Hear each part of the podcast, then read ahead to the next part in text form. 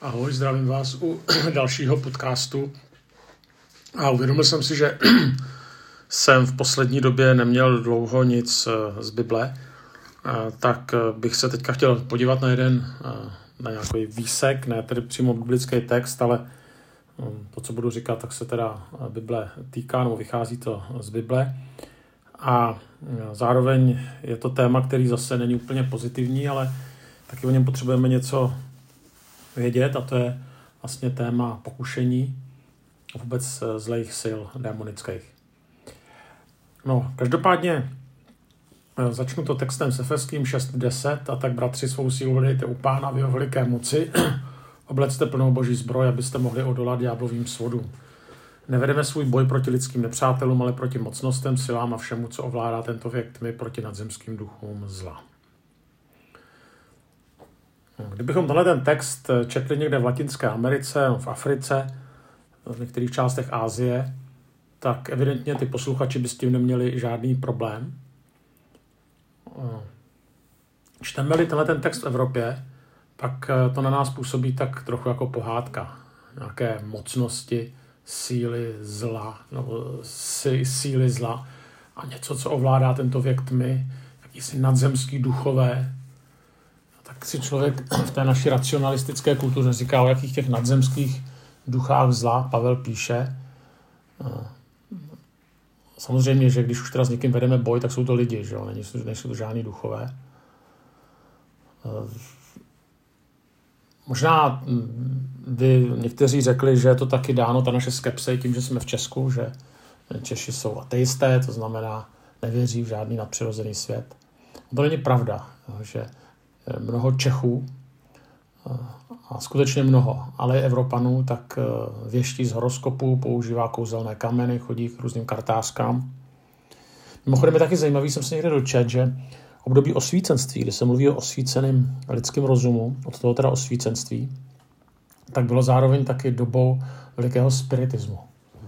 že prostě tak jako u nás teďka se tváříme jako ateisté, tak eh, člověk prostě ve své podstatě prostě potřebuje věřit v nějaký nadpřirozený svět.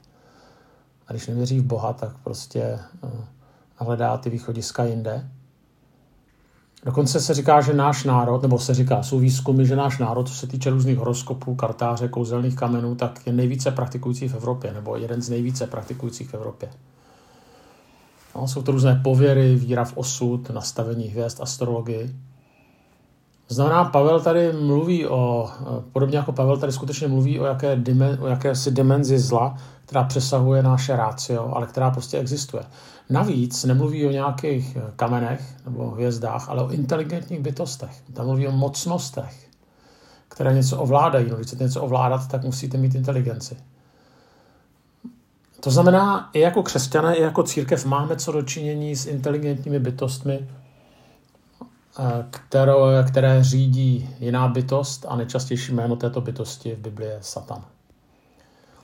Náš problém na západě je to, že vlastně v tom moc tady v tyhle ty věci nevěříme, protože ten zdroj zla jsme schopni takzvaně vědecky zdůvodnit. A když tady mluvíme o zlu, tak to zlo mývá buď to psychologické nebo sociologické důvody. A tady z toho potom plyne taková ta víra, kterou vidíme eh, i třeba v různých filozofických směrech. Napadá mě třeba marxismus, to znamená, nebo třeba právě i osvícenství. Eh, to znamená, když změníme okolnosti, když změníme prostředí, když změníme přirozené důvody zla, tak se změní i člověk tak eh, když jsem teda změnoval ten marxismus, tak tam to bylo postavené na tom, že vlastně eh, ten důvod zla mm, jsou ty výrobní podmínky, které vlastně zotročují člověka. A když eh, člověka tady z těch špatných výrobních podmínek osvobodíme, tak vlastně vytvoříme ráj na zemi. A to znamená, ten problém jsou okolnosti, ne člověk samotný. Nebo ještě, ještě více to známe třeba u Jean-Jacques Rousseau, že v tom jeho slavným Emil, čili o výchově, takový jeho úvod do pedagogiky, kdy taky on vlastně tvrdí, že to, proč lidé jsou zlí, no tak je proto, že vlastně vyrůstají ve špatném prostředí. Další taková teorie je teorie nevinného divocha. Jo. Člověk se prostě rodí jako tabula rasa, popsaný list papíru, je ve své podstatě dobrý a, zkazila ho až, až společnost. No a tady ta myšlenka toho nevinného divocha tak potom prostupuje i řada, řadu třeba románů. Jo. Je to právě ty romány o, eh, o Robinsonech, Indiánech a dalších. Jo, že jsou to vlastně neskažené civilizace, které zkazila až tedy civilizace naše třeba, když k ním dorazila. No samozřejmě já nechci podceňovat špatné podmínky. Je prostě jasný, že když někdo vyrůstá v nějakých traumatických podmínkách, tak eh, prostě ten vstup do života má mnohem horší, než, když, než někdo, kdo, vystup, kdo vyrůstá v harmonické rodině. Určitě nemůžeme eh, ty argumenty o propojení zla a prostředí vyloučit. Mohli by o tom povídat třeba lidi, kteří adoptovali děti v pozdějším věku a zvláště pokud ty děti třeba prošly nějakým traumatem v dětství, tak to opravdu je potom někdy očistec. Je to těžké ty děti asimilovat do normálního rodinného života. Prostředí hraje roli, ale prostě na druhou stranu není to tak, že člověk je ve své podstatě dobrý. Víme i o mnoha lidech, kteří žili v dobrých, normálních podmínkách a um, dobře se nechovali, že to řeknu zjednodušeně. Dalším problémem je, že prostě vůbec v té naší hyperkorektní společnosti nemáme rádi slovo zlo. Říkáme, že to příliš černobylé, příliš odsuzující, že nic není tak, nic není tak úplně černobílé. Eh, vůbec není dobré v rámci určité korektnosti tady to slovo vyslovovat. A tak prost, proto se potom volí slovo jako dysfunkce, patologie, úchylka, nemoc. Ono může to tak být, ale někdy je dobré věci pojmenovat tak, jak jsou. Prostě zlo je zlem a třeba ho dokázat pojmenovat. Jo, ta psychologie, sociologie určitě člověka může kultivovat, může ukazovat nějaká další východiska, ale prostě nevymítí z člověka zlo. Zlo, které je personifikované v osobě satana a e, dalších zlých bytostí, tak jak to píše třeba Pavel Fefeským, prostě existuje. A zase není to zlo, ale je to satan jako původce zla. Když C.S. Lewis napsal předmluvu ke své knize Rady zkušeného ďábla, tak říkal, ve vztahu k ďáblům se lidé mohou dopustit dvou stejně závažných chyb. První z nich je nevěřit v jejich existenci, druhou chybou je v ně věřit a současně v, o ně mít příliš ní a nezdravý zájem. Ďáblové mají s obou těchto chyb stejně velkou radost a vítají mezi sebou stejně nadšeně materialistu jako čarodejníka. Jo, tak jsou tu zase extrémy. Jeden ten extrém je za vším vidět ďábla, a druhý ten extrém je plně dá ďábla vytěsnit. Eh, jo, někdy vidí, někdy jeden ten extrém je v tom, že lidé vidí satana tam, kde není a druzí ho nevidí tam, kde je. Jeden z největších eh, teologů minulého století, Martin Lloyd Jones, napsal, jsem si jistý, že jedna z hlavních příčin dnešního úpadku v církvi je v tom, že zapomněla na ďábla. Vše se připisuje nám, všichni jsme se stali ve svém postoji a myšlení psychologii. Nepoznáváme tento veliký a objektivní fakt bytí ďábla, protivníka, žalobce a jeho ohnivé šípy. tak přineseme se do 17. století, kdy puritánský kazatel Richard Baxter napsal knihu o melancholii. A to potom vykládá eh, Timothy Keller a tvrdí, že bychom se, že bychom to taky mohli přeložit jako o depresi, že dříve se melancholii říkalo to, čemu dneska říkáme depresi, ten Baxter, no Baxter uvádí čtyři důvody. Melancholie, dneska bychom řekli deprese. A vidíme, že už v tom 17. století, kdy to psal, tak to je vysoce nadčasové. Říká, první důvod jsou fyzické důvody. Je to špatná životospráva, málo odpočinku. Pak jsou psychologické důvody, je to napětí v rodině, v práci a psychické indispozice. Pak jsou to morální důvody, je to život ve lži, podvody, rozdvojený život. Pak jsou to démonické důvody, posedlost a zahrávání se s okultismem. A pak ten jeden extrém je, že cokoliv eh, třeba z důvodu deprese nebo melancholie jsou, je demonické podstaty. To není. Baxter píše, je to jeden z těch čtyř důvodů. A ten druhý důvod je, že na démony nevěříme. A ty problémy, které prostě prožíváme, takhle bývají více, více vrstevné. My se k tomu ještě dostaneme později.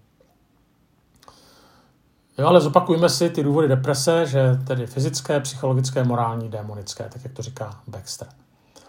Když eh, Pavel píše o mocnostech, eh, tak eh, tedy o koho jde, o co se jedná, tak Bible mluví o satanovi jako osobnosti s určitými rysy, jako je inteligence, jako cit, ta druhá Korinským 11.3, který se hněvá, zjevení 12.7, který touží, Lukáš 22.31, který dává na jeho svoji vůli, Izajáš 14, 12 a 14.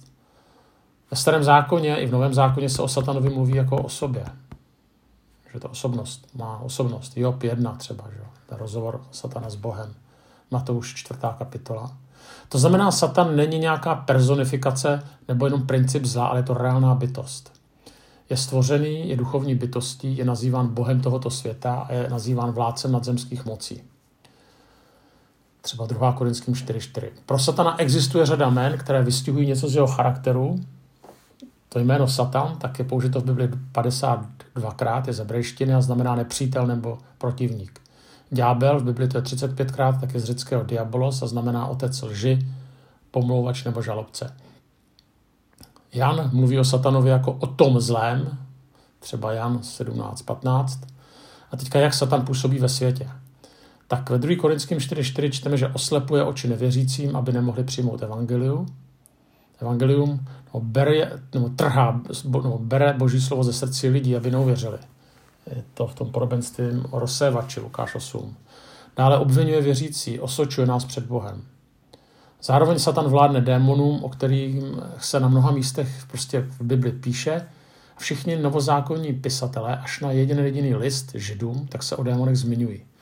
A celkem v Novém zákoně najdeme více než 100 odkazů na démony satana. Tak eh, podobně jako ďábel, tyhle ti nižší démoni nejsou jenom síly nebo pojmy, které by existovaly jenom v našich představách, skrze které bychom personifikovali zlo. Nejedná se jenom o metafory zla, ale skutečné bytosti, které mají vůli, inteligenci a které škodí božímu dílu.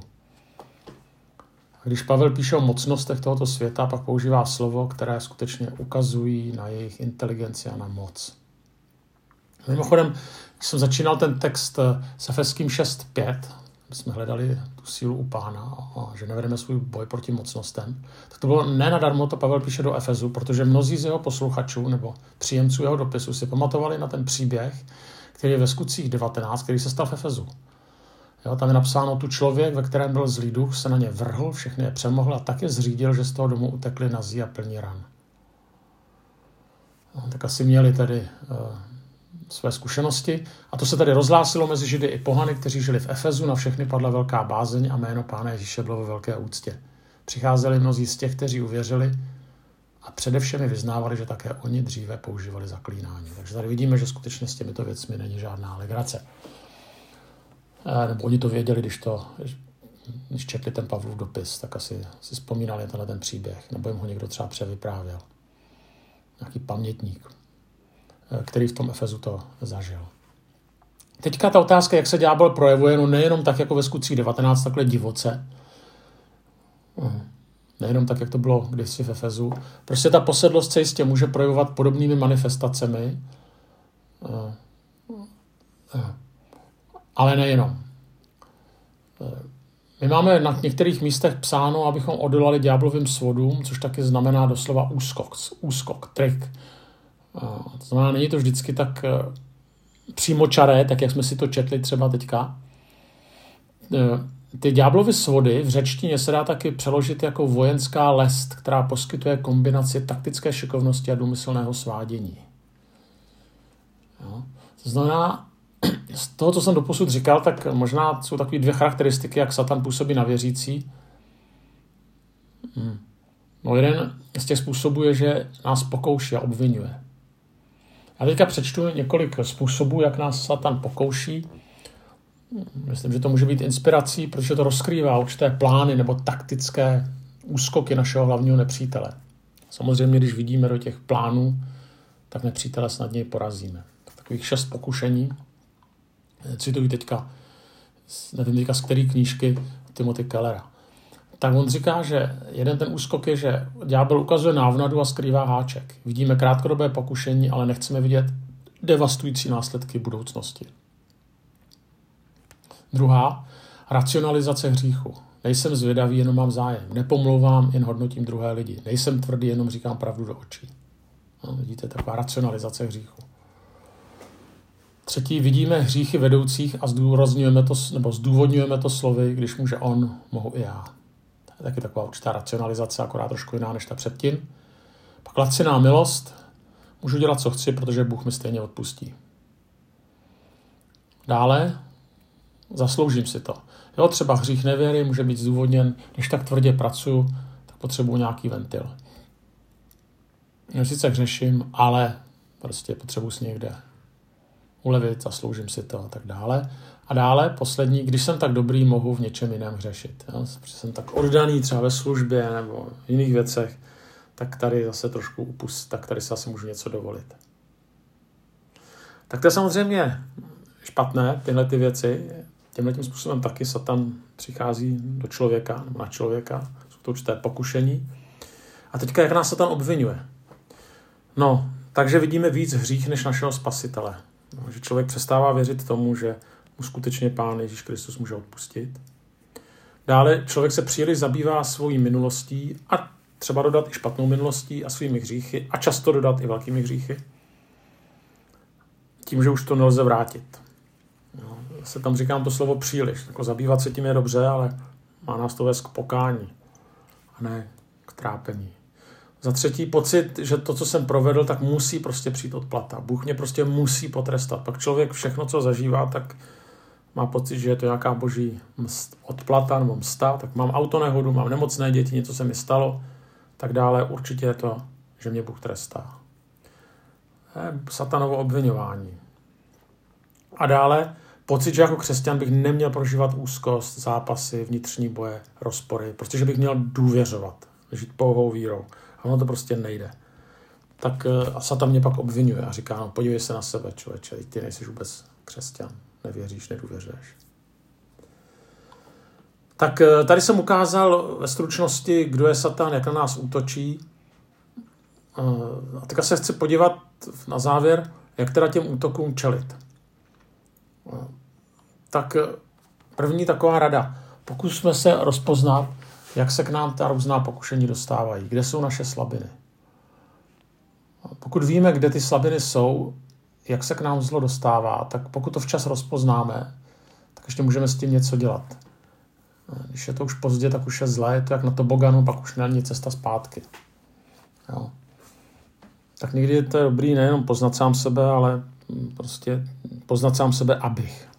Jo. Prostě člověk je na některé věci náchylnější, má v něčem větší sklony se do něčeho zamotat, tak je dobrý tady od toho utíkat. A nemusí to být jenom o těch sexuálních pokušení nebo žádostivosti, jak píše Pavel, ale jsou jiné věci, které člověka mohou. No, prostě kde jsou jeho slabiny. Za druhý, ten hřích a pokušení vždycky začíná v našem myšlení. Prostě než něco prostě zlého udělám, no tak na to myslím. Že jo? Prostě, kdybych na to ani nepomyslel, tak to většinou neudělám. No to bitevní v pole, teda to první mezi ďáblem a Bohem, tak je naše myšlení.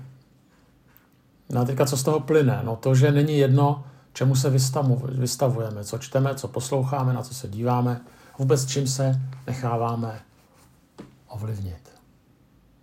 Pokud jsou to věci zlé, věci, které nějakým způsobem vyvyšují násilí, nevěru, lež, tak nás to prostě ovlivňuje. Samozřejmě dnes máme tady ty tendenci, máme tendenci tady ty věci podceňovat, nebrat je vážně, být fanatik, že jo, je dobrý všechno vidět. No ale bacha na to, protože prostě ďábel ví, jak se k nám dostat. On je chytřejší než my. Samozřejmě nás nezná jako pán Bůh, ale zná nás. Už tady působí dost dlouho, má zkušenosti. Jak lidi reagují. A nestačí se vůči zlému jenom vymezovat, písmu čteme, že se máme proměňovat obnovou své mysli.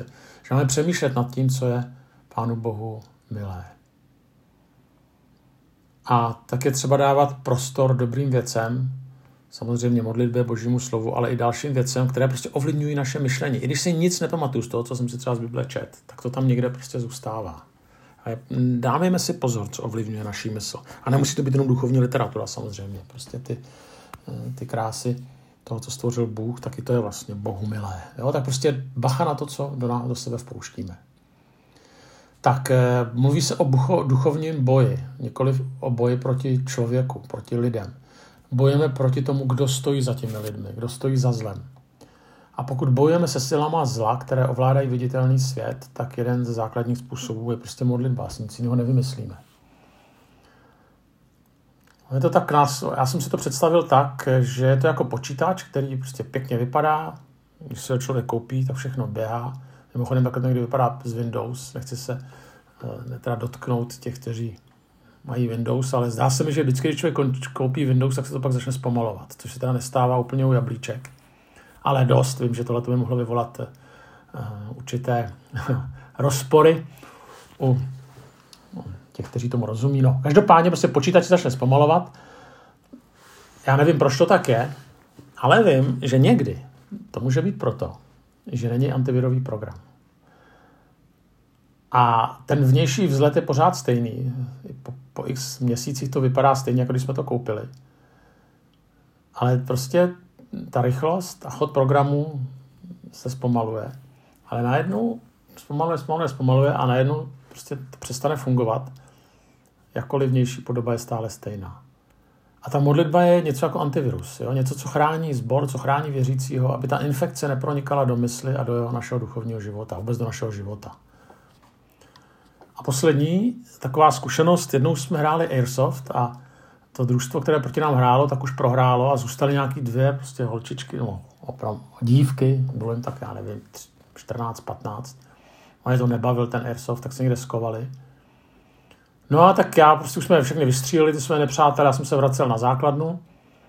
A to, co jsem udělal, tak jsem si sundal braille. Pokud jste hráli Airsoft, tak víte, že se mm, to mlží, když jste v brailích. A najednou, odkud si z křoví vyletěla kulička a trefila mě těsně na to. Byla to pořádná rána. A jsem se odrazila od toho skla, toho zdvi, těch zdvižených brýlí. Já jsem úplně se vyděsil, protože jsem viděl, že kdyby to šlo o pár centimetrů, níž tak mě to vystřelilo v oko. Tak v první chvíli jsem se rozlobil a říkal jsem si, jaký idiot tady střílí prostě do člověka, který nemá brýle. Jo. To je šílený, ještě na hlavu. Jenže oni, ta holči, ta, ta, ta dívka jednala správně, protože ten boj stále trval. Ale já jsem udělal chybu, protože jsem to zapomněl. Že chyba byla na mojí straně. A podobně to je i s námi, s realitou duchovního boje.